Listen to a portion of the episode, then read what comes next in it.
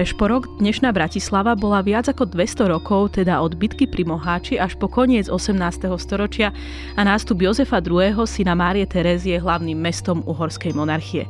Po tomto období sa na istý čas dostáva na okraj. Avšak už o pár desiatok desaťročí neskôr zažíva boom hoci z dôvodov odlišných, ako boli tie na začiatku novoveku. Od konca 19. storočia plánovači od architektov a inžinierov až po mestských poslancov prichádzajú s veľkými plánmi, ako mesto prispôsobiť novej dobe, novým myšlienkam o fungovaní štátu a spoločnosti. Tieto zmeny sa netýkajú len mesta, ale celkom prirodzene aj Dunaja. Na scénu nastupujú inžinieri, nastáva modernizácia alebo presnejšie technokratický obrad. Zmeny, ktoré prinášajú v európskych dejinách, možno najlepšie poznáme z radikálnej premeny Paríža – Premeny, ktorá vyvolala vášnivé debaty a premeny, proti ktorej protestovala aj známy spisovateľ Viktor Igo. Čo znamenajú tieto celoeurópske zmeny pre prešporok? O čom hovoríme, ak hovoríme o technokratickom obrate v 19. storočí? Ako rozmýšľajú o mestách a o ich funkcii plánovači a v čom je ich prístup odlišný od predchádzajúcich a nasledujúcich období? A čo si o plánoch e, myslia v tomto období obyvatelia mesta? V čom sa môžeme dnes inšpirovať a čo sa naopak v dnešných podmienkach s ohľadom na dnešné potreby a poznatky zdá viac či menej nepoužiteľné. Moje meno je Agáta Šustová-Drelová, v Historickom ústave Slovenskej akadémie vied sa venujem výskumu najnovších dejín a mojimi dnešnými hostkami sú moje kolegyne Monika Bočková, architektka a výskumníčka na oddelení architektúry na Historickom ústave Slovenskej akadémie vied. Na Fakulte architektúry a dizajnu STU skončila doktorantský výskum na tému vzťahu Dunaja a Bratislavy v kontexte mestského plánovania od 18. storočia až po súčasnosť. Venuje sa výskumu urbánnych dejín, ale aj kritickému písaniu o architektúre a občianskému aktivizmu. Mojou druhou hostkou je Laura Krišteková, architektka a výskumnička na oddelení architektúry na Historickom ústave Slovenskej akadémie vied. Oblasťou jej výskumu je história a teória architektúry 20. a 21. storočia so zameraním na vojenskú architektúru, dejiny plánovania miest a tiež sa venuje občianskému aktivizmu. Obe moje dnešné hostky sú spoluautorkami publikácií Ročenka slovenskej architektúry, Správa o slovenskej architektúre a napokon Bratislava, neplánované mesto, ktorá bola ocenená Medzinárodnou cenou kreatívnych médií a Slovenským literárnym fondom a tiež získala cenu mladých vedeckých výskumníkov.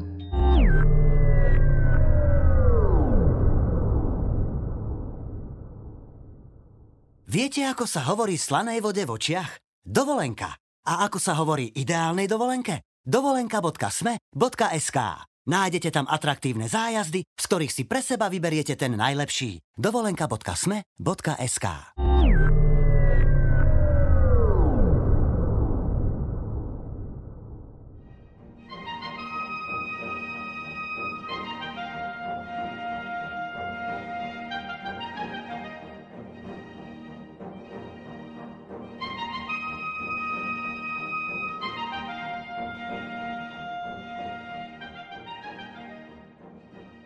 Na začiatok teda začneme na začiatku a povedzme si niečo o základnom kontexte, o základných pojmoch, kedy sa vlastne začína moderné plánovanie miest, možno vo všeobecnosti v Európe, ale aj v Uhorsku. V tom dnešnom podcaste, aby som to teda ešte upresnila, sa zameriame na to obdobie, kedy dochádza vlastne k boomu v modernizácii miest v Uhorsku, teda na to obdobie začínajúce rakúsko-uhorským vyrovnaním v roku 1867 a končiace vlastne vznikom Československa. Aké teda boli moderné princípy plánovania miest vo všeobecnosti a možno um, konkrétnejšie v Uhorsku. No na začiatok treba povedať, že jednoznačne e, stanoviť, kedy začalo to moderné plánovanie sa samozrejme celkom presne nedá, ale de facto to vlastne nastúpilo s nástupom priemyselnej revolúcie, e, teda s prílevom e, obyvateľstva do miest, s jeho živolným rozvojom a následnou potrebou vlastne tieto mesta nejakým spôsobom regulovať. Vlastne v architektúre rozumieme tomu modernému plánovanie v zmysle dvojstupňovej nejaké regulácie, teda nejakej vízie a nejakej následnej regulácie prostredníctvom nejakého plánu mesta.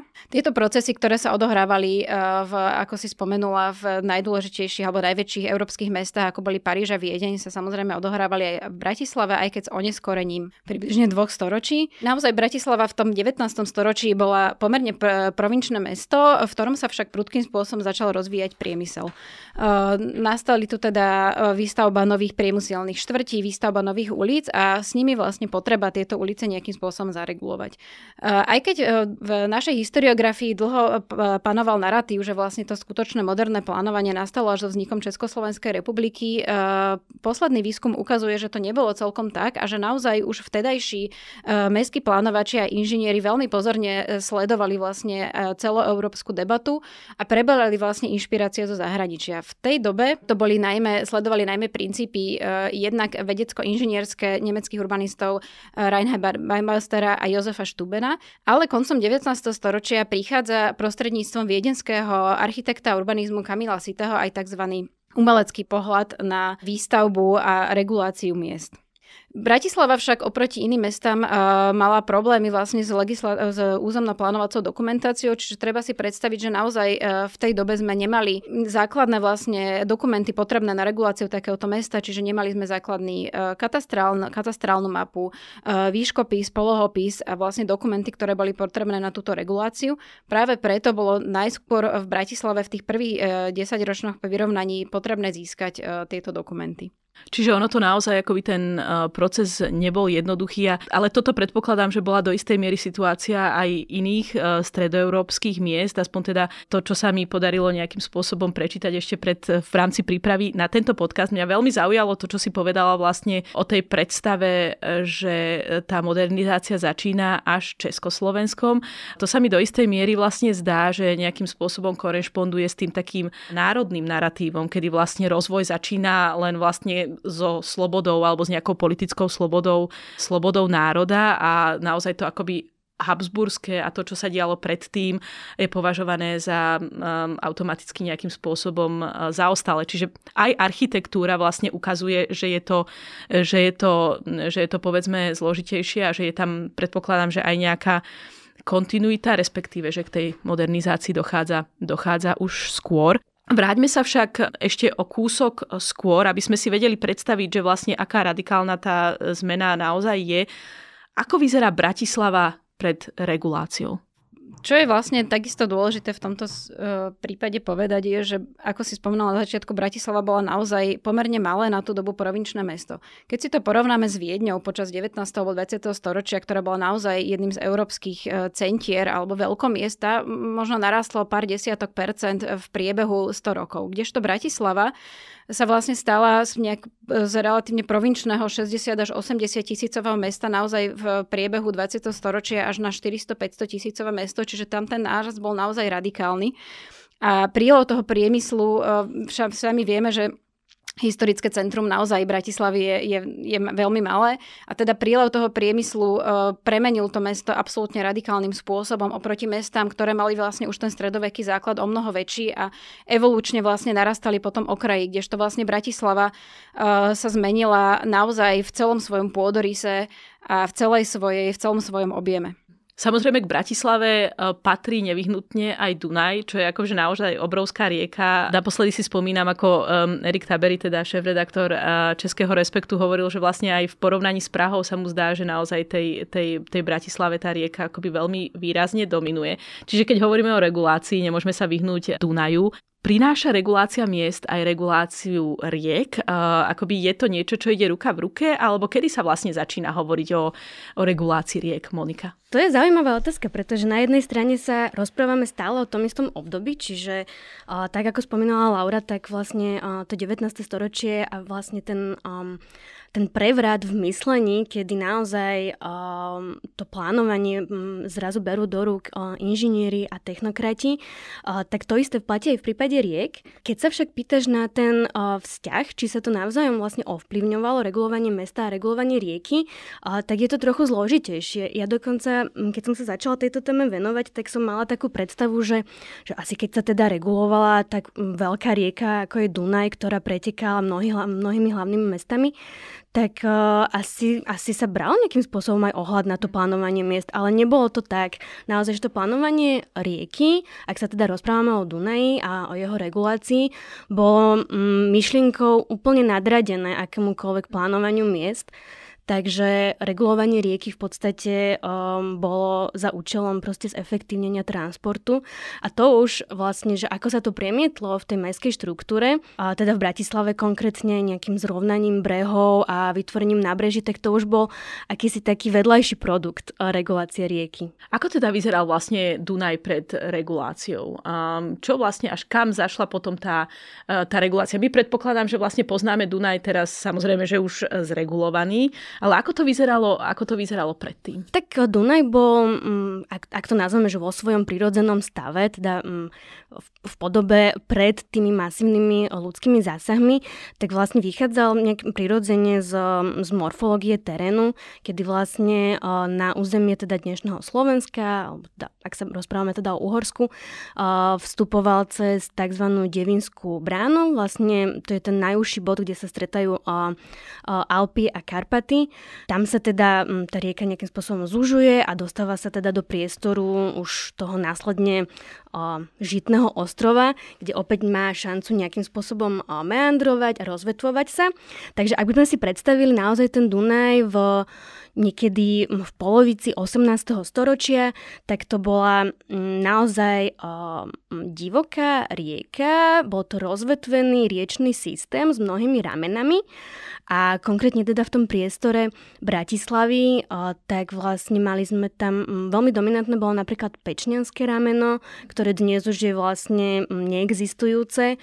A smerom na juh sa práve Dunaj rozdieloval na široké chorvátske rameno, a vlastne taký um, hlavný tok a smerom na severovýchod to bolo významné novozámocké rameno, teda aj s jeho odbočkou na Mlínske rameno. A vlastne Pečňanské rameno bolo tam, kde je teraz Pečňanský les, tam, tam zhruba Áno, niekde. vlastne celá tá chránená uh-huh. oblasť dnešného Pečňanského lesa, tak bola kedysi ostrovom, ktorý naozaj bol obmývaný teda hlavným tokom Dunaja a Pečňanským ramenom.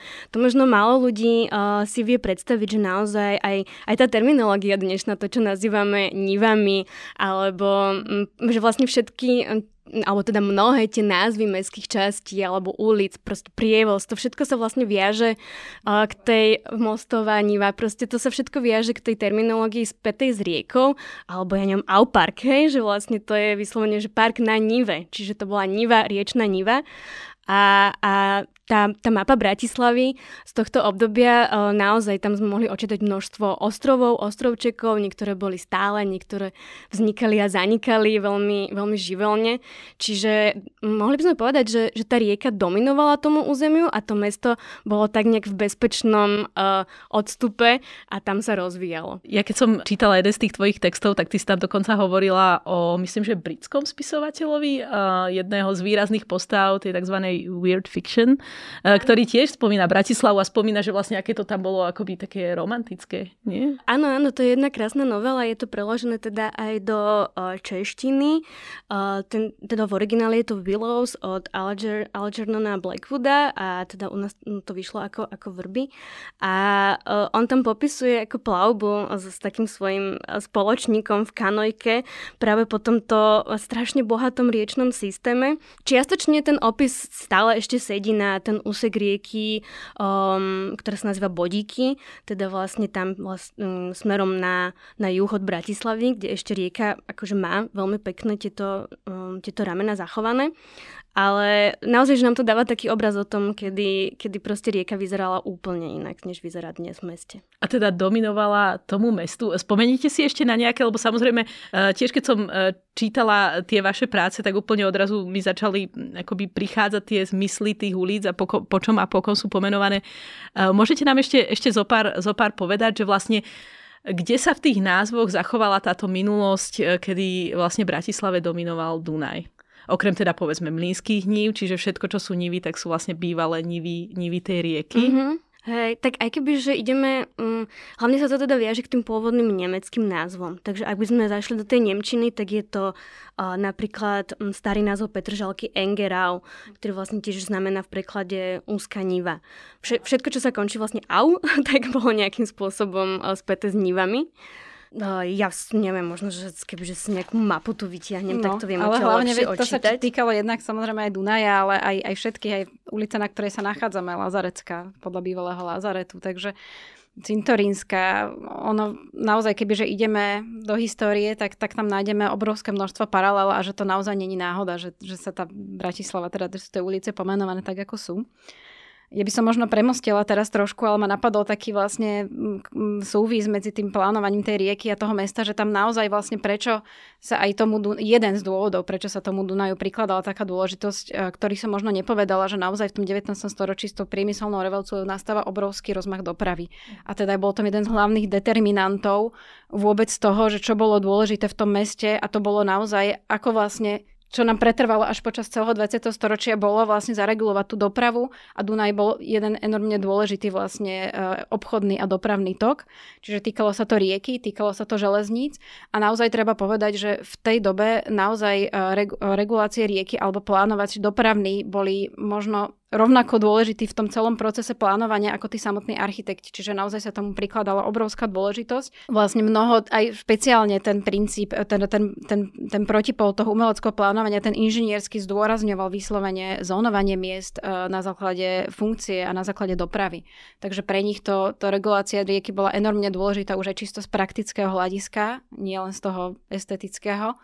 A teda naozaj bolo to jeden z hlavných mílnikov, či už výstavba vlastne prvého mosta a, a vlastne aj súvis železnice, rieky a to, to prepojenie, že tiež nebola vlastne náhoda to, že prvý most vlastne mal tam tedy išla železnica a kde bola vlastne, kde bolo nákladná, nákladná nádražie a, a to, to všetko vlastne navzájom súviselo. Mm-hmm, Monika? Ja to možno doplním ešte, lebo presne sme tu predostreli nejaký ten ako technokratický obrad, priemyselná revolúcia a tá dominantná téma dopravy, ako 19. storočie, následne aj 20. to proste čo sa týka plánovania miest, tak dopravné toky to bola proste a potom, top téma. A... Áno, a prepáč, ešte potom vlastne, čo súviselo, doprava bola jedna vec a čo súvisí opäť s riekou je hygiena. Čiže princípy hygieny. Naozaj vtedy obrovský pokrok, e, nielen technologický, ale aj vedecký e, v tom vlastne, ako je dôležité vlastne zdravý životný štýl, e, presvetlenie objektov, čerstvý vzduch, proste kanalizačné systémy. Čiže to naozaj vlastne všetko s tou riekou ako keby súviselo.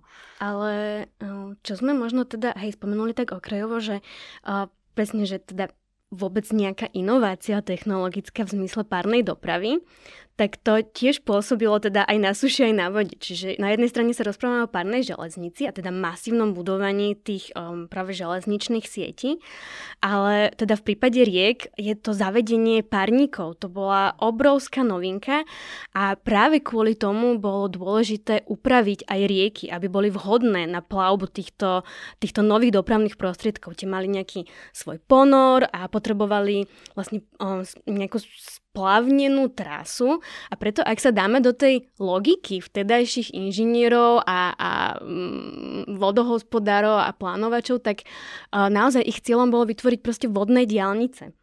A celé to storočie uh, si môžeme teda aj predstaviť ako nejaký uh, súboj technológií. A naozaj existuje nespočet veľa článkov, mňa to, mňa to strašne zaujímalo teda v čase môjho dizertačného výskumu, kedy sa naozaj uh, pretekali všetci um, ekonómovia alebo teda rôzne ľudia o tom písali, že či je teda efektívnejšie budovať tie železnice a prepravovať tovar po suši, alebo je efektívnejšie budovať práve tie vodné cesty a prepravovať tovar vlastne. Pretože Naozaj, keď už nejakým spôsobom fungoval ten obchod v Európe, aj teda celosvetovo a nastáva obdobie tej uh, uh, veľkej industrializácie, tak akoby krajiny, ktoré mali uh, veľmi dobre vybudovaný ten transport, tak to boli práve tí ťahači ekonomicky. A uh, Rakúsko-Horsko bolo zanedbané v oboch zmysloch. Aj čo sa týka železnice, aj čo sa týka vodných ciest. A mm, preto sa aj nejak tak strategicky ukázalo byť vlastne, že, že najefektívnejšie bude pre tú krajinu, ak bude budovať vlastne kombináciu oboch týchto sietí. Preto sa na niektorých miestach stávalo, že sa vyslovene plánovalo, že tam bude prekladka fungovať. Čiže sa pôjde z vody na železnicu, ak je to územie akože veľmi ťažké ťažko splavniteľné, pretože samozrejme výhoda železnice je v tom, že, že je rýchlejšia, ale je aj nákladnejšia. Čo sa týka teda plavby po vode, tak tie náklady sú nižšie, ale zároveň je ako keby oveľa viac podlieha nejakým prírodným uh, živlom, čiže napríklad keď sú, keď sú povodne, alebo rieka zamrza, alebo proste nie, nie je vhodné počasie na plavbu, čiže to ako keby nevyspytateľnejšie. A, a čo je napríklad zaujímavé spomenúť, že presne Bratislava bola um, na prelome 19. a 20. storočia zamýšľaná ako toto um, uh, prekladkové miesto. Čiže vlastne malo sa prejsť z, teda z vodnej dopravy na železničnú a následne teda až do Budapešti a tam opäť prehodiť ten tovar na... Toto na musím na to nadviazať my a teraz si budeme skákať do reči, lebo stále sa nám vydarujú nové myšlienky, že naozaj na jednej strane mm, Uhorsko, alebo teda vtedy možno Bratislava bola v tomto smere zaostala, ale na druhej strane opäť musím zdôrazniť to, že E, bola zaostala v zmysle, že nemala toľko legislatívnych a finančných uh, prostriedkov na realizáciu týchto plánov, ale nebola zaostala v zmysle nejakého myšlienkového posunu a v nejakej uh, sledovaní tej modernizácie, pretože naozaj sme tu mali množstvo obchodníkov a priemyselníkov, vlastne už tedy podnikateľov, ktorí sledovali, chodili na zahraničné cesty, chodili na všelijaké kongresy. Konkrétne musím spomenúť uh, priemyselníka Johana Ludviga, po ktorom je vlastne pomenovaný po jeho otcovi aj uh, Ludvigov mlyn, čiže ďalšia a ďalšia paralela, ktorý vlastne presne, ako hovorila Monika, zamýšľal urobiť obrovský priemyselný kanál, ktorý by vlastne on, on mal ústiť, teda vyúsťovať z dnešného zimného prístavu, ktorý sa plánoval v tej dobe a mal vlastne mať až vyše 65 kilometrov a mal vlastne prechádzať až okolo dynamitky a vlastne celú Bratislavu mal odkopať, on to mal premyslené. E, zemina, ktorá sa získala tým odkopaním, mala byť e, vlastne použitá na planírovanie e, okolitých pozemkov, kde mali výrast obrovská priemyselná zóna takže tam mal vlastne slúžiť jednak zaplavovanie, jednak vlastne vodný zdroj pre tie fabriky, jednak to malo slúžiť ako transport. On to mal mimoriadne detailne premyslené, ale vlastne práve, že dostal stopku na uhorskom ministerstve, kde mu to z finančných dôvodov vlastne zamietli tento plán, potom aj v jeho nekrologu sa písalo, že on bol vlastne majster plánov, ktoré sa nerealizovali. Ale teda, že naozaj tá debata bola vtedy veľmi živá a možno, možno živšia ako dnes, že, že sa veľa o tom diskutovalo aj na verejnosti, písalo sa o tom denodene v novinách, v dennej tlači a naozaj tie plány boli veľmi ambiciozne, takže bolo to, bolo to zaujímavé, mimoriadne zaujímavé obdobie a naozaj to nebolo, nebolo to provinčné mesto, kde na ulici bolo iba blato a pasli sa tam svine a vlastne nič sa tu nedialo, že naozaj tá Bratislava sa snažila rozvíjať v rámci svojich um, možností, to nazvem. A možno práve v tomto období aj najviac profitovala teda z tej svojej polohy medzi Viedňou a Budapešťou. Áno, že to je vlastne veľmi, veľmi zaujímavé, že vlastne už po vzniku Československa sa začína orientovať na Prahu, ale že vlastne po väčšiu časť jej existencie oveľa väčšiu časť, je vlastne oveľa viac dáva zmysel akoby chápať ju v tom vzťahu k Budapešti alebo k Viedni. Aj keď sa teda rozprávame o Dunaji. Presne tak.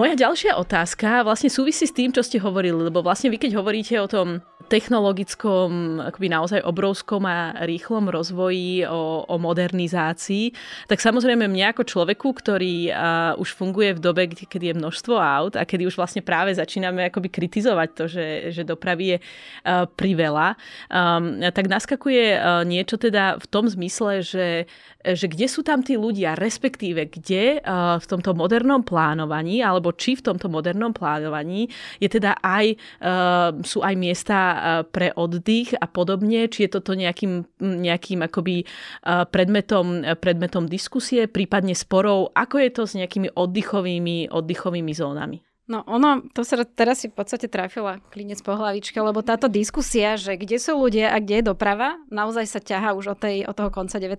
storočia. Ako som spomenula, boli teda dva princípy. Bol ten inžinierský princíp, ktorý vlastne vychádzal z toho zónového plánovania miest a ktorý kladol dôraz na tú dopravu a možno v tej dobe mal veľa naozaj výborne nastavených systémov, ale v tej dobe ako keby možno nevedel domyslieť tie dôsledky tej, tej dopravy. A naozaj už koncom 19. storočia sa teda začína objavovať e, protipol a teda e, viedenský arbi, e, urbanista Camilo Sice začína hlásať, že mesta by sme teda nemali striktne e, regulovať podľa pravítka, ale naozaj by sme mali dbať aj na verejný priestor, aj na zeleň. Čiže už vtedy vlastne prinášal túto debatu, že e, možno viac ako dnes e, sa zaoberal kompozíciou miest, ako človek z jeho perspektívy vníma proste ulicu, ako vníma námestie, ako vníma zeleň, ako vníma mierku, ktorá je okolo neho. A práve v Bratislave sa veľmi krásne ukazuje tento konflikt alebo tento súboj týchto dvoch názorov. Pretože logicky zo začiatku vlastne patrilo mestské plánovanie spadalo pod technické oddelenie mesta. Zaoberal sa ním vtedajší hlavný inž, inžinier mesta Anton Sandline a teda technické oddelenie mesta naozaj pripravovalo prvý známy regulačný plán, ktorý teda zaregulovalo podľa, týchto, inžinier, podľa tohto inžinierského prístupu, čiže naozaj vyrovnalo existujúce ulice podľa nejakého pravouhlého systému, zaregulovalo nejaké nové plánované štvrte Jedným z princípov napríklad tejto regulácie je Dunajská štvrť, ktorá vlastne už tento, tento raster, v ktorom, v ktorom je teraz, bol naozaj zaregulovaný už, vlastne už začiatkom okolie Gröslingovej ulice a celá táto časť Bratislava. Áno, áno. A vlastne už vtedy, keď vlastne vyšiel tento prvý uh, plán technického oddelenia, tak sa na neho vniesla obrovská kritika a jeden z vtedajších, uh, kus, je teda vtedajší kustód Mestského múzea August Helmar naozaj to kritizoval, že my nevieme regulovať ani podľa pravítka a teda bol veľmi kriticky naladený voči tomu, že, že nevieme vlastne to, nevieme zohľadniť tie umelecké princípy tvorby miest.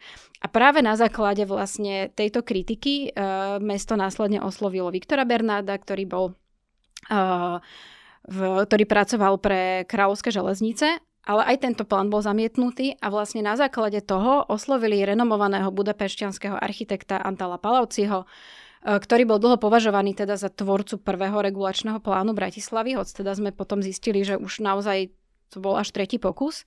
Ono to bolo také zase zaujímavé, také tie naše, sledovať aj tie naše miestne pomery, ktoré sa možno tiež svojím spôsobom nezmenili, lebo vlastne Antal Paloci posudzoval ten predošlý plán, ktorý teda veľmi akože negatívne sa k nemu postavil, alebo teda bol, bol k nemu veľmi kritický. A od celý rok na to vlastne Paloci dostal zákazku na vypracovanie vlastne nového regulačného plánu, ale zase na jeho obranu treba povedať, že to bol naozaj e, renomovaný odborník e, v tejto oblasti. Reguloval plány po celom vlastne Uhorsku. Tuším, že 11 alebo 13 miest sú doteraz takých, o ktorých vieme, že teda zareguloval. A naozaj vychádzal z princípov vlastne umeleckej, e, umeleckej tvorby miest. E, veľa sa inšpiroval Kamilom Sitem, veľa o ňom prednášal, mal to naštudované. Takže naozaj tento plán Antala Palociho bol mimoriadne vizionársky. Uh, nie len, že v ňom zahrnul teda aj ten priemyselný kanál, ale naozaj tam je vidno, že už mesto Uh, zónoval uh, nie len vlastne podľa funkčných zón, ale že naozaj sú tam, je tam množstvo parkov, uh, je tam, sú tam vlastne naplánované priehľady, a kde by mal byť priehľad na hrad, kde by mal byť priehľad na rieku, ako pracoval do istej miery s moduláciou terénu, takže uh, Uh, ono, možno aj tento narratív toho, že vlastne to plánovanie začalo v, Uhors- v Uhorsku, ako si spomenula, bolo presne vlastne takouto spôsobené tou celospoločenskou klímou, keď sa vlastne prirodzene vlastne českí a slovenskí architekti už per medzivojnového obdobia snažili vymedziť voči tomu, čo bolo predtým a považovali to za niečo akože úplne provinčné a zaostalé. Čiže bola to taká prirodzená reakcia, ale naozaj teraz odstupom toho, keď sa na to snažíme pozrieť objektívne, tak oni prirodzene preberali množstvo ideí, ktoré Antal Paloci naplánoval, len sa k ním nehlásili. Oni ich ako navonok odmietali ale vlastne prirodzene prišli mnohokrát k tým istým riešeniam.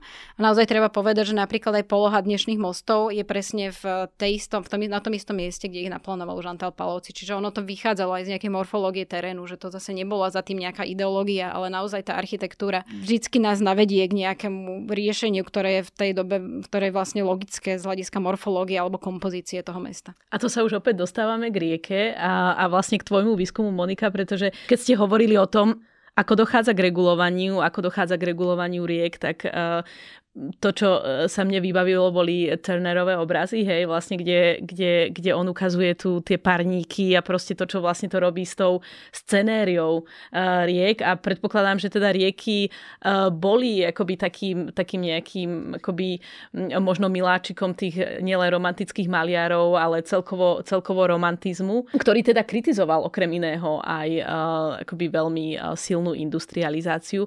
Ako to teda bolo s nejakou akoby um, estetickou alebo oddychovou funkciou a funkciou Dunaja. Teda nejakým spôsobom vedeli pri tejto diálnici, ako si to nazvala, vzniknúť aj nejaké oddychové zóny, alebo bol tam už aj v Palociho, povedzme v pláne, alebo aj v tých skorších uh, nejaké, nejaké teda akoby uh, priestory, ktoré by toto vzali do úvahy? Vieš čo, veľmi, veľmi bolo pre mňa zaujímavé teraz si to konfrontovať s tým, čo hovorila Laura na túto istú otázku, pretože keď ona tam teda porovnávala nejaké tie dva princípy plánovania, ktoré boli dosť v konflikte, tak e, rovnaký konflikt môžeme akože pozorovať aj na tej rieke. Lebo naozaj, ak si predstavíme, že um, nejaký teda rozkonarený ramenný systém riečný je zrazu akoby vtesnaný do no, nejakého koridoru konštantnej šírky a konštantnej hĺbky, tak uh, už iba keď si to predstavíme, tak je nám jasné, že, že, že mizli vlastne z brehov tej rieky nejaké o, klukaté zálivy, zátoky. A práve tieto miesta v tej svojej prirodzenej podobe boli tým miestom pre rekreáciu.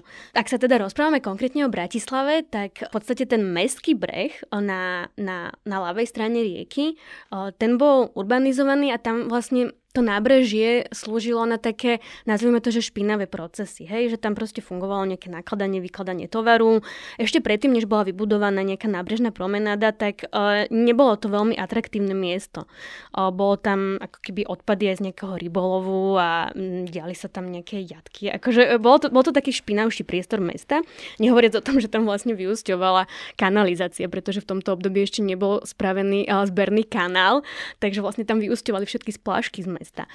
Ale naproti tomu vlastne ten pravý breh teda dnes ten Petržalský, tak e, ten bol naozaj taký, taký klukatejší a vlastne práve v týchto zálivoch boli napríklad odstavené Dunajské riečné kúpele. To bolo, to bolo veľmi zaujímavé, také, také plavidlo, vlastne taký kúpeľný dom s, s bazénmi, to boli vlastne také koše vyhlbené v týchto, v týchto plavidlách a tiež teda, síce až neskôr, to sa vlastne bavíme až o 20. storočí, tak na tejto strane teda vzniklo aj populárne kúpalisko Lido. Práve, na, práve vďaka tomu, že tam existovala nejaká plíčina na tom brehu. Vlastne takéto umelé zrovnávanie rieky a budovanie tých spevnených brehov pomocou kamenných násypov bolo vlastne v rozpore s týmito, s týmito mm, miestami prirodzenej rekreácie na rieke.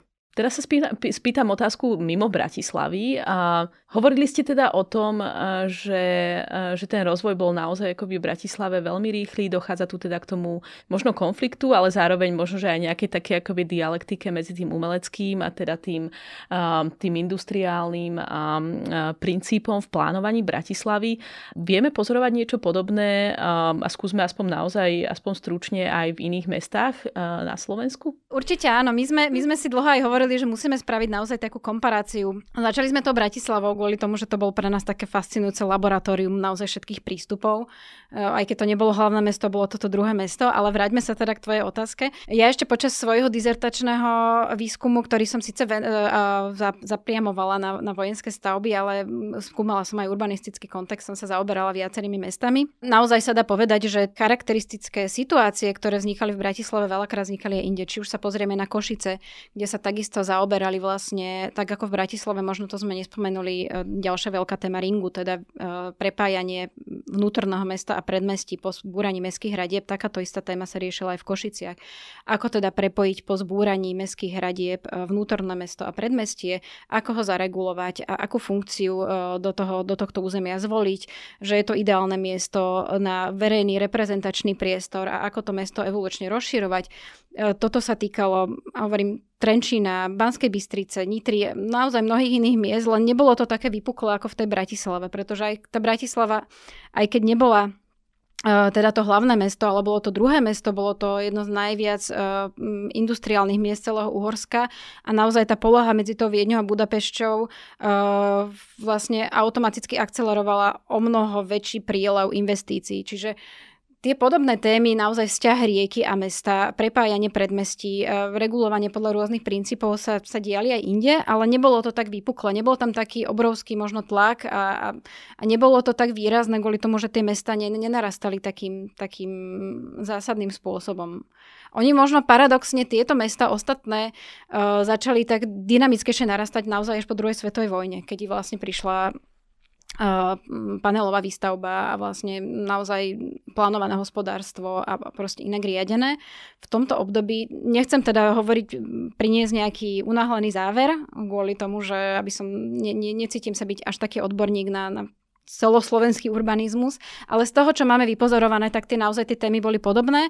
Dokonca teda Uh, nie len na Slovensku, ale aj v zahraničí. My sme robili komparačné štúdie. Samozrejme, Bratislavu, sa ne, Bratislavu nemôžeme porovnávať s Budapešťou alebo s Viedne alebo s Prahou, ale robili sme komparačnú štúdiu Napríklad s Novým sadom, z toho titulu, že je to mesto takisto na Dunaji, je to mesto podobne veľké, je to mesto, ktoré prešlo podobným procesom nielen urbanistickým, ale aj čo sa týka spoločenských zmien, teda zmena spoločenského zriadenia, jedna monarchia, potom sme sa rozpadli na viacero štátov a tak ďalej. A naozaj veľmi podobná urbanistická debata, veľmi podobné princípy plánovania, podobné zánovanie, rovnaká regulácia rieky, rovnaký zimný prístav. Čiže z toho vychádzame, že toto sú naozaj, toto sa naozaj rieč, riešilo naprieč celým Uhorskom tie, tieto témy. Čiže mne z toho vychádzajú dve veci, že teda jednak o iných e, slovenských mestách asi budeme oveľa viac hovoriť a ja dúfam, že sa tu ešte raz stretneme a budeme hovoriť o tom neskoršom období. A teda naozaj o týchto mestách budeme hovoriť e, po vzniku Československa a v ďalších obdobiach. A teda tá druhá vec, e, čo mi z toho, čo hovoríte, vychádza, je, že vlastne niekedy celkom zbytočne tie naše pocity provinčnosti Bratislavy vznikajú z toho, že vlastne porovnávame neporovnateľné, že vlastne Bratislavu porovnávame e, s mestami, ktoré mali aj inú funkciu, inú geografickú polohu, inú možno aj geomorfologickú, ako ste spomínali. Takže, takže naozaj má väčší zmysel to porovnávať napríklad s Novým sadom. Zopárkrát ste tu už spomenuli, že teda to, čo sa dialo, vyvolali, vyvolalo akoby diskusia. Ja by som sa rada pozrela na dve skupiny obyvateľov, samozrejme na tých, ktorí mali samozrejme vplyv na schvalovanie týchto projektov, čiže ako na to, ako k tomu pristupovali mestskí zástupci, alebo teda mestskí poslanci a ako potom, ako potom bežní obyvateľia. Tak samozrejme to, ako reagovali úplne bežní obyvateľia sa dnes už celkom presne nedozvieme, ale čo môžeme teda dedukovať je, že určite to bola téma vzhľadom na to, že sa teda o tom písalo v dennej tlači. My sme veľa študovali uh, dennú tlač, dobové periodika, Pressburger Zeitung, Pressburger Presse alebo Maďarský Hirado, kde sa o tom písalo naozaj, uh, dá sa povedať, že až na dennodennej báze, uh, z čoho teda vyplývame, že ten záujem verejnosti musel byť, musel byť veľký. Uh, vieme napríklad aj, že Antal Palovci po tom, čo na navrhol svoj prvý regulačný plán, tak dával sériu prednášok vlastne v kine Uránia a, a tak ďalej, kde vlastne chodila verejnosť. Takže určite ten záujem bol. Vieme teda, že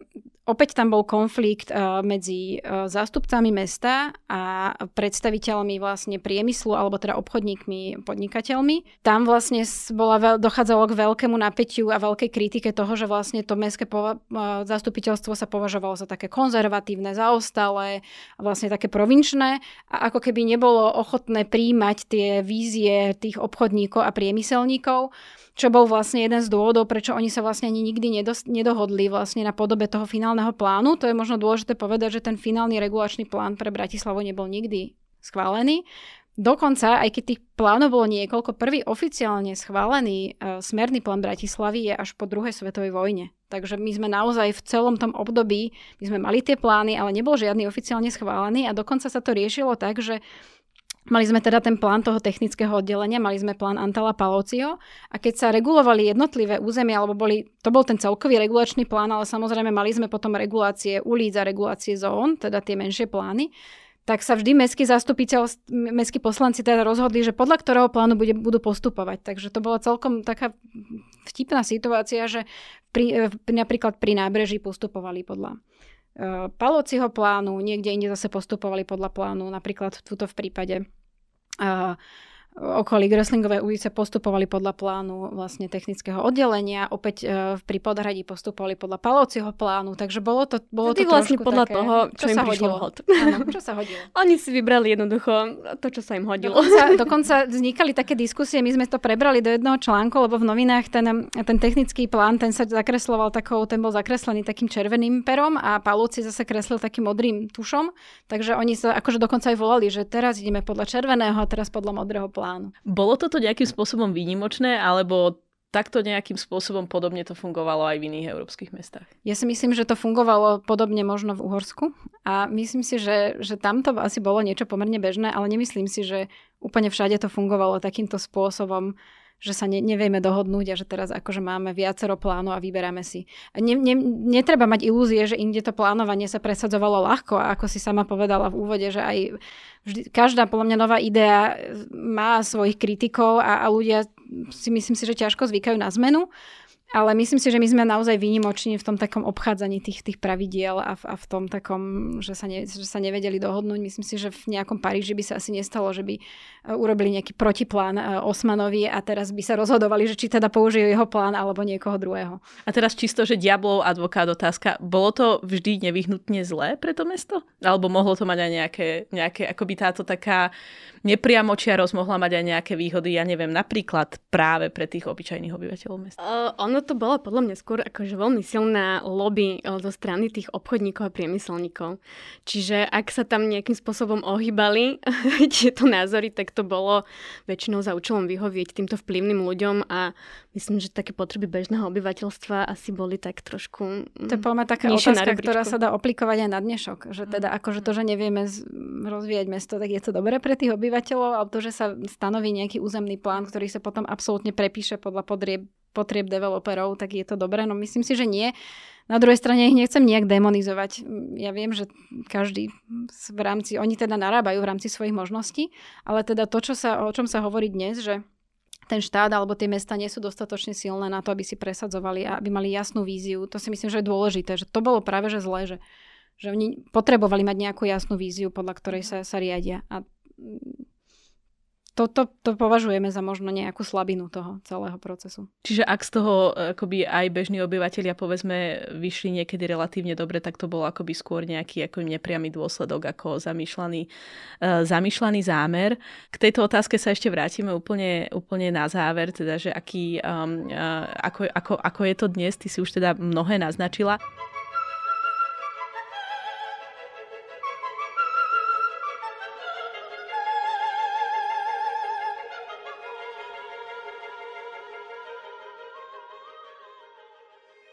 Vráťme sa ešte na chvíľku opäť k Dunaju.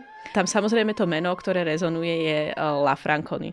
Uh, vieme prejsť priamo k La Franconimu, čo sa týka regulácie Dunaja, alebo to malo ešte nejakú takú akoby prehistóriu? Kedy sa začína naozaj to, to proste regulovanie Dunaja a čo to znamená? Uh-huh. Hej, uh, mne možno teraz ako vyskočilo v súvislosti s tým, čo rozprávala Laura, že keď tu teda porovnávame to regulovanie mesta a regulovanie rieky, tak zásadný rozdiel je napríklad v tom, že, že to, tá regulácia mesta, teda aj príjmanie tých plánov, spočíva stále na tej meskej úrovni. Kdežto keď sa bavíme o Dunaji, tak naozaj to je na úrovni celej monarchie, kedy sa príjmajú tie rozhodnutia, kedy vlastne sú zriadované um, akési komisie pre Dunajskú plavbu, sú to inžinieri, ktorí sú teda uh, pôsobia na cisárskom dvore. Takže to je ten iný level vlastne plánovania. A teda pre Bratislavu výrazná postava, dodnes um, množstvo teda um, množstvo, no niektoré teda aj um, aj miesta v meste nesú názov teda po inžinierovi, opravím to meno Lanfranconi. Aha. Dnes sa už teda konečne pristupuje k tomu, že sa napravajú tieto názvy, ale teda áno, m, skutočné meno teda je uh, Enea Gracioso Lanfranconi. Následne prišla schomolenina, to Enko vypadlo, ale teda dnes už sa to opravuje postupne. Ak sa pýtaš na to teda, či on bol tým prvým, tak určite nie predchádzalo mu množstvo iných ľudí vlastne o takom tom modernom regulovaní rieky hm, hovoríme už od čias Marie Terezie. Naozaj ona bola uh, veľmi teda prelomová aj, aj čo sa týka eh, práve tohto, um, dnes sme to možno povedali, že krotenia prírody, čiže, čiže práve na jej poput vznikli uh, tieto regulačné komisie, um, ona priamo zadávala úlohy vlastne no, inžinierom najprv zmapovať uh, celý tok rieky v monarchii a neskôr teda prísť s nejakými plánmi na, na jej splavnenie. A tá regulácia Dunaja na území dnešnej Bratislavy prebiehala v troch takých hlavných fázach. Tá prvá fáza teda počas Marie Terezie, um, druhá fáza bola vlastne polovica 19. storočia a práve teda meno inžiniera Lanfranconiho sa viaže až k tretej fáze regulácie rieky. Čiže on naozaj ako nadviazal na, na uh, to by sme mohli nazvať, že to bol že 200-ročný projekt regulovania Dunaja a on bol niekde ako keby v tej poslednej tretine toho celého. A možno, že je tiež zaujímavé, že vlastne, že, že čo bolo za tým ako keby popudom alebo za, t- za tými motiváciami, pretože preto teda podľa mňa je to jeho meno aj tak vyzdvihované, že um, teda bol to zahraničný expert, prišiel do, prišiel do Bratislavy z talianskej Lombardie, kde aj študoval. Uh, bol to teda hydrológ a um, vlastne do Uhorska prišiel so svojím otcom, uh, ktorý sa myslím podielal na budovaní železnice. Uh, teda Enea Gracioso Lanfranconi sa nakoniec teda udomácnil uh, tu v uh, Prešporku a vlastne on veľmi sledoval celú tú um, hospodárskom, um, priemyselnú uh, situáciu v Uhorsku a veľmi ho frustrovalo, že vlastne sa nepodnikajú nejaké zásadnejšie veci na to, aby, aby bolo možné zefektívniť proste ten priemysel a, a ten a transport pro, po rieke. A preto to je zaujímavé, že vlastne on prišiel uh, sám od seba s tým, že teda vypracuje uh, návrh akýsi nástrel možnej regulácie Dunajského úseku medzi Bratislavou a, a mestečkom Gunio, čo je na hranici s Maďarskom dnešným.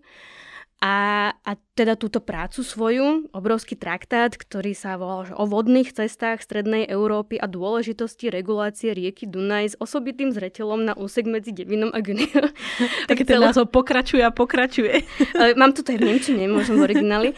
A teda celú túto prácu adresoval priamo Františkovi Jozefovi I a uh, neskôr za ňu dostal aj rôzne ocenenia a stal sa naozaj akože veľkou autoritou na poli inžinierstva. A, ale teda je to taká veľmi nezvyčajná situácia, že by niekto sám od seba prišiel s tým, že navrhne, ako, ako možno zregulovať rieku. A bolo to preto, že dovtedy tie plány na reguláciu tohto úseku odhadovali um, veľmi vysoké náklady. A preto sa do, vlastne tomu, do toho nikomu nechcelo. Či už teda um, císarskému dvoru, alebo neskôr teda aj ministerstvu uh, dopravy uhorskému. A, a práve na základe týchto Lanfranconiho výpočtov uh, bolo stanovené, že uh, tie skutočné náklady by mohli byť o polovicu nižšie a vlastne preto je to jeho meno tak dôležité, pretože vlastne on otvoril cestu tomu, aby sa naozaj teda uh, dokončilo to splavnenie Dunaja, ktoré bolo začaté. Most Lanfranconi je veľmi moderný most a to bolo vždycky pre mňa také akoby uh, metúce. Takže prečo vlastne k stavbe toho mostu dochádza až neskôr? Prečo je tá, tá realizácia? Samozrejme ten most je len pomenovaný po ňom, on, sa, on teda ako hovoríš bol uh, autorom celého, celého plánu. Ten most je pomenovaný po ňom len preto teda, že prišiel s týmito plánmi alebo je tam aj nejaký súvis, uh, že on tam aj navrhol konkrétny most? Uh, nie, nie, nie, on, on teda nenavrhoval mosty, on navrhoval vlastne ten koridor rieky. Potom môžeme ešte vlastne povedať, že v čom spočívala tá jeho, tá jeho regulácia, ale teda myslím, že ten most nesie názov čisto preto, že Lanfranconi mal vlastne v blízkosti botanickej záhrady svoju vilu. To bolo teda známe miesto pre, pre, pre šporčanov uh, Lanfranconiho vila a vlastne nad týmto dnes, dnes teda je, je most, ktorý je po ňom pomenovaný, alebo teda internát Lanfranconi vlastne tiež uh, v tejto časti Bratislavy. Čiže viaže sa to k tej vile, ktorá tam kedysi stála. Ale teda, ak, ak by som to povedala, že vlastne v čom boli tie princípy, ktoré on stanovil na regulovanie rieky, tak boli to také ťažiskovo tri myšlienky a to bolo, že za prvé uh, vlastne um, um, zablokovanie bočných ramien rieky, pretože bočné ramena ako zbytočne odvádzali vlastne ten, um, ten prúd uh, mimo toho hlavného toku. Uh, potom to bolo um, stanovenie nejakej tej konštantnej šírky a on to vyrátal, že vlastne najefektívnejšie bude, ak bude Dunaj široký 300 metrov, že vtedy sa vlastne vytvorí tá ideálna plavebná dráha. A e, napokon to bolo ešte vytvorenie niektorých umelých prepichov, čiže tam, kde rieka, rieka príliš meandrovala, tak vlastne to bolo také napriamenie e, toho toku. A naozaj, že ak si teda porovnáme tú mapu uh, Bratislavy alebo Dunaja z 18. storočia, ktorú som opisovala tak košato a pozrieme sa na ten dnešný tok, tak vidíme, že naozaj je to teda nejaký koridor konštantnej šírky a, a práve, práve za to vďačíme, alebo dnes už možno aj uh, tak trpko vďačíme uh, inžinierovi Lanfranconimu. A tým sa vlastne presne dostávame k tej našej uh, poslednej otázke. Celý vlastne tento podcast sme hovorili o regulácii, o regulácii v mene nejakým spôsobom uh, umožňovania lepšieho e, napojenia alebo lepšieho fungovania dopravy, lepšieho fungovania priemyslu. Zároveň ste teda hovorili o tom, že tu máme akoby aj zohľadňovanie e, tých umeleckých, e, umeleckých princípov. Samozrejme na prelome storočí už máme Belepok, ktorá práve akoby dáva naozaj dôraz na, na, aj na to nielen funkčné, ale zároveň aj, zároveň aj pekné. Keď sa na toto obdobie pozeráme eh, z pohľadu dneška, čo z toho, čo v tomto období vzniká, je pre nás akoby naďalej inšpiratívne eh, a čo naopak je niečo, čo je akoby už celkom zrejme, niečo, čo v podstate je eh, modernizácia, ktorá sa ukázala byť z rôznych dôvodov možno nepoužiteľná, či, či dokonca škodlivá. Môžeme začať tebou, Laura. No pre nás pre nás e, z nášho pohľadu e, výskumníkov, e, ktorí my teda nie sme tí praktickí urbanisti, ale, ale teda trošku sa do toho vidíme, do toho procesu, bolo mimoriadne zaujímavé to, ako oni naozaj pracovali uh, s tou kompozíciou mesta v zmysle, že tie plány naozaj sa zaoberali aj podobou toho bloku, výškou toho bloku, ako by ten blok mal vyzerať, ako má mať teda ten uličný blok, ako má mať mierku. Keď si to porovnáme vlastne s plánmi, ktoré sa začali robiť po druhej svetovej vojne, alebo vtedy sa prešlo z tzv. regulačných plánov na tzv. smerné plány, kde už vidíme, keď si pozrieme napríklad dnešný plán Bratislavy, smerný, tak vidíme iba nejaké funkčné plochy plochy. Vidíme iba červené, fialové, žlté, zelené, kde vlastne tie jednotlivé funkcie, je tam nejaká zastavanosť dovolená, je tam nejaká vymedzujúca funkcia, ktorá sa by mala teda prevažovať, ale není tam napísané, že tento tu mal byť nejaký uzavretý blok, tu by mala byť nejaká pavilónová zástavba, tu by mala byť takáto maximálna výška, lebo vy v podstate keď dodržíš ten koeficient veľakrát, akože je síce nejaká výšková zonácia, ale je to vo veľmi abstraktnej rovine. A to práve spôsobuje to, že teda ten, možno ten úmysel je dobrý, že tam by vlastne naozaj ten smerný plán by mal byť doplnené potom o tie územné plány zón, ktoré už vlastne s týmto pojednávajú alebo s týmto pracujú. Ale naozaj pred tou vlastne na tom prelome storočia tie, tie prvé plány alebo aj tie, čo vznikli v tom medzivojnom období sú pre nás fascinujúce tým, že oni pojednávali to mesto ako celok, vlastne sa s celým mestom pracovali v tejto intencii, čiže naozaj celé mesto bolo zaregulované na princípe, že si videla na tom pláne celú tú kompozíciu toho mesta, ako to mesto malo vyzerať, čo dneska už je nečitateľné. A práve to vlastne možno spôsobuje veľakrát takéto narušenie tej kompozície alebo tej mierky alebo toho vnímania. Čiže my naozaj vôbec nechceme na jednej strane povedať, že teraz akože mesto sa má zakonzervovať a nemá sa postaviť žiadna výšková budova alebo nemá to byť žiadny development, ale naozaj je obrovská škoda, že vlastne sa to potom zneužíva tento veľmi abstraktný plán na to, že mm, že, že sa stavia vlastne ad hoc a že sa stavia podľa toho, komu to ako vyhovuje a nehľadí sa na nejakú celkovú kompozíciu toho mesta. A celková kompozícia zahrňa teda napríklad aj tie e, momenty, ktoré ste spomínali, že povedzme sú tam tie akoby priehľady uh, pomedzi, alebo čo ešte ďalšie, uh, o čom hovoríme, ak hovoríme o celkovej kompozícii mesta? Uh, nie sú to len priehľady, ale sú to aj o tom, že ako má byť komponovaný verejný priestor, ako má byť komponovaná zeleň, aká má byť mierka. To si myslím, že v dnešnej dobe sa, je to veľ, veľmi veľká téma, o ktorej sa hovorí veľa v zahraničí, ale samozrejme už aj u nás. A teraz nechcem, aby sme to nevideli iba čierno. Veľa vecí sa aj u nás postupne mení k lepšiemu aj vznikom či už Metropolitného inštitútu alebo iných, iných inštitúcií. Ale naozaj, keď si to, keď si to porovnáme e, s štvrťou downtownu tzv. novodobého, ktorý je tu nedaleko od nás, teda územie okolo Starého mosta a Eurovej, tak uh, je to naozaj územie, kde vlastne není zare, zaregulovaný nejaký, nejaký uličný blok, není tam jasné, nie sú tam vlastne jasné tie priestorové vzťahy, že aká je tá kompozícia, je to síce akože na pohľad, na, také, na taký prvý dojem, je to všetko pekné, je to nové, je tam detské ihrisko, je tam nejaký zelený parčík, ale není to mestotvorné v zmysle, že by, to, že by boli nejaké vyvážené tie funkcie, že by to rovnako fungovalo cez deň a v noci, že by tam bol nejaký živý parter, že by tam ľudia, ktorí tam nebývajú, majú, majú čo robiť. A toto sú vlastne princípy dobrej tvorby miest, že naozaj to mesto by malo mať uh, ten priestor využiteľný rôznymi skupinami obyvateľstva. Nemalo by to byť segregované v zmysle, že keď tam nebývam, tak vlastne tam nejdem, lebo tam nemám čo robiť. A hlavne teda už ako, pri prvom pohľade na tú štvrť je jasné, že nikdy nebola komponovaná ako celok. Že naozaj ten výsledok tej výstavby, ktorá tam je teraz, tak je m, spočíva v tom, že vlastne m, každú tú pôžku si ten konkrétny developer poňal nejako podľa seba. Čiže ak sa rozprávame o územnom pláne, tak áno, poviem Samozrejme, že mm, bolo to v zmysle územného plánu, ktorý definuje teda nejaké koeficienty, nejaké plôžky farebné, ale uh, práve tam je vidno, že tam ako keby absolútne mm, absentovala nejaká, nejaká vízia kompozície celej tej štvrte. Ešte úplne posledná otázka. Hovorili ste o tom, že vlastne aký to bol akoby zložitý proces uh, schvalovania tých plánov, že v konečnom dôsledku vždycky dochádzalo k tomu, že sa zobral kúsok z červeného a kúsok z modrého plánu.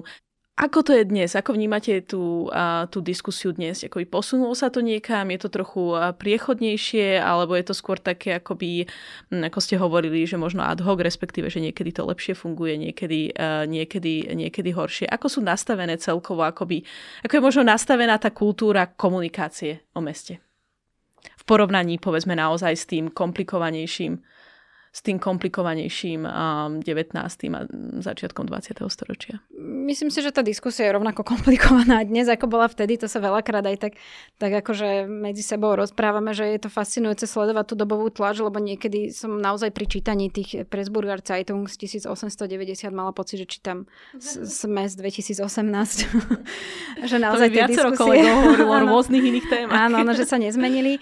Uh, treba objektívne povedať, že naozaj dneska sú tie mechanizmy o mnoho zložitejšie a to samozrejme iné, keď sa bavíme, rozprávame o mierke mesta. Vtedajší vlastne teda Palociho plán vôbec nezahrňoval Petržal, teda zahrňoval Petržalku, ale iba tú časť okolo Auparku.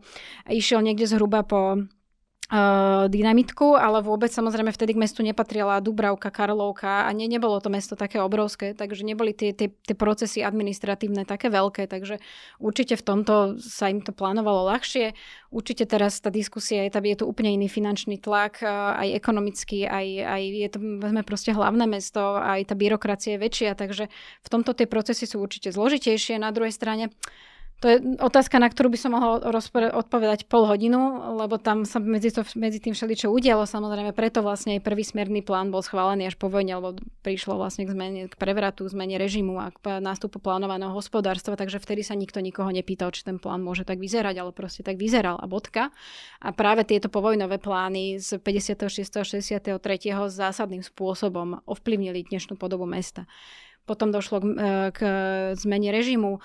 Zase opäť sa popírali tie predošlé plány. E, vtedy vlastne v 90. rokoch bola veľká tendencia vôbec mesto neregulovať a teraz vlastne sa ako keby prišlo, potom sa prišlo na to, že to tiež nie je dobrý spôsob. Dokonca bol vlastne zrušený útvar hlavného architekta a teraz sa ako keby pomaly vraciame k tomu, čo bolo. Že, že vlastne taká viera tých 90 rokov, že trh všetko vyrieši. A naozaj, že, že razenie toho, že deregulovanie mesta a vlastne výstavba a vlastne same sa to nejakým spôsobom zreguluje, tak to už dnes vidíme, že same sa to nezreguluje. Takže áno, teraz, teraz sa vlastne vraciame k tomu. A možno ešte, čo je dôležité povedať, je, že čo je ponaučenie z krízového vývoja 20. storočia je to, že naozaj netreba začínať stále od znova, lebo vlastne z dôsledku spoločenských zmien, ktoré sú nám všetkým známe, teda rozpad monarchie, prvá Československá republika, slovenský štát, e, potom nástup komunistického režimu a tak ďalej. Všetko to boli vlastne tak zásadné spoločenské zmeny, ktoré spôsobovali popretie toho, čo bolo pred nami a vždycky sa ako keby začínalo od znova. Teraz sa až vlastne začína hovoriť o tom, že nemôžeme stále premazovať tú históriu a to vlastne spôsobuje aj to, tú diskusiu o tom, že treba si vlastne uchovať to vrstvenie, treba si uchovať to dedičstvo, čo tu bolo. Vlastne preto sa oživuje diskusie aj o stavbách z povojnového obdobia alebo celkové z 20. storočia o modernej architektúre, takže to platí aj pre urbanizmus. Pretože, posledná vec, že k tomu 19. storočiu zase naozaj, aby sme si ich neidealizovali ani, treba povedať, že vtedy nejaké povedomie o tom, že máme nejaké pamiatky, bolo úplne na nule. Takže to, čo teraz my napríklad chránime a že je tu už aj nejaká diskusia o tom, tak takisto si ich netreba idealizovať v tom, že oni na jednej strane hľadili na umelecké princípy mesta, ale pre nich to hodnotné bolo naozaj možno to najhistorickejšie centrum. A vôbec takisto ako dnes uh, ne, ne, sa nesnažili zachovať to mesto ako celok a nejak ho rozvieť, ale úplne kľudne vlastne premazávali jednotlivé štvrte. Takisto Výstavba mosta SMP s zbúraním podhradia, ktoré sa vlastne pripisuje 70. rokom, kedy sa to udialo, je to plán, ktorý pochádza z roku 1913, pretože vtedy vyhorelo podhradie a už vtedy Paloci plánoval, alebo teda hovoril o tom, že túto štvrť treba zbúrať a na tom mieste bude most. Takže v tomto sa zase netreba inšpirovať, že v tomto sa to myslenie dúfam, že už posunulo, že, že už teda nechceme premazávať tú históriu, ale tá história je naša, aj tá povojnová, aj tá československá, aj tá uhorská, aj to vlastne všetko sú to naše dejiny a naše dedičstvo. A ja teda ponúknem zase ten, ten pohľad um, riečný, alebo teda, že ako to vieme nejakým spôsobom premostiť s tou riekou, tak tá, tam je práve zaujímavé, že uh, vlastne pohľad na regulovanie rieky tiež prešiel nejakým akýmsi obratom, kedy teda najprv hovoríme o nejakom nesputanom prírodnom živli, potom o tej spomínanej vodnej diálnici, o ktorej som tu rozprávala, ale dnes vlastne stojíme na takom pomedzi toho, že vlastne veľmi sa dostáva do, pod, do popredia výraz deregulácia rieky, a teda akési spätné, spätná snaha o prinavrátenie jej prírodzeného charakteru na miestach, kde je to možné. Takže uh, ak možno pri tom meste by sme uh, ocenili možno aj nejakým spôsobom um, prepracovanejšiu reguláciu, tak práve pri rieke hovoríme o tom, že um, poďme oživiť um, bývalé ramena, poďme uh, spraviť naozaj, že uh, zóny uh, záplavové proste, že um, opäť nejakú tú inundáciu priniesť do lužných lesov, Takže, takže tam je práve ten, ten proces taký opačný, že vlastne mm, o, snaha nejak opustiť to technokratické mm, dlhé myslenie a, a vlastne približiť sa viacej tomu uh, prirodzenejšiemu a to práve z hľadiska vlastne nejakých environmentálnych tém, ktoré sa vynárajú. A to tiež je podobné, čo Laura spomínala, že nemôžeme to nejakým spôsobom zazlievať tým inžinierom z 19. storočia. Oni nemali tie poznatky, ktoré máme my dnes ale naozaj, že my už dnes vieme, aký bol práve dopad regulácie na životné prostredie, na, na krajinu popri rieke, takže dnes sa rozprávame aj deregulovaní. Z toho teda, čo obe hovoríte, mi vyplýva, že vlastne to, čo potrebujeme akoby robiť aj v nejakej súčasnej diskusii o Bratislave, niekdajšom teda prešporku, ak použijem, použijem len jeden z jej názvov, nejaká si taká akoby citlivá archeológia, ktorá vlastne skúma to, čo sa dialo, to, čo sa dialo v tých spodných vrstvách, aké to malo dôsledky a naozaj akoby um, v niečom aj taká reflexívna archeológia, ktorá, ktorá presne zvažuje, do akej miery to, čo sa dialo, uh, bolo uh, prínosné, do akej miery to nebolo prínosné a možno prestať rozmýšľať v tom takom uh, rámci, v tom mytologizačnom um, národnom rámci, mytologizačnom komunistickom rámci, um, uh, alebo totalitnom rámci, uh, samozrejme fašistickom, ktorý teda naozaj mal tendenciu k tej histórii uh, pristupovať naozaj len v tých momentoch nejakej na jednej strane romantizácie a na druhej strane demonizácie. Laura a Monika, ďakujem vám veľmi pekne za veľmi inšpiratívny a veľmi zaujímavý rozhovor.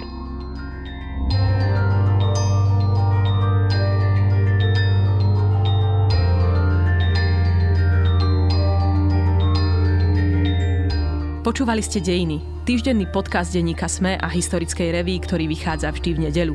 Nájdete ho vo vašej obľúbenej podcastovej aplikácii alebo na sme.sk lomka dejiny. Ak sa vám podcast páči, môžete ho v podcastovej aplikácii ohodnotiť, pomôžete nám ho tak dostať k viac poslucháčom a poslucháčkam. Ak nám chcete zanechať odkaz, napíšte nám na mail na dejiny sme.sk alebo sa pridajte do podcastového klubu denníka Sme na Facebooku. Som Agáta Šustová-Drelová a na tejto epizóde sa spolu podielal aj Viktor Hlavatovič.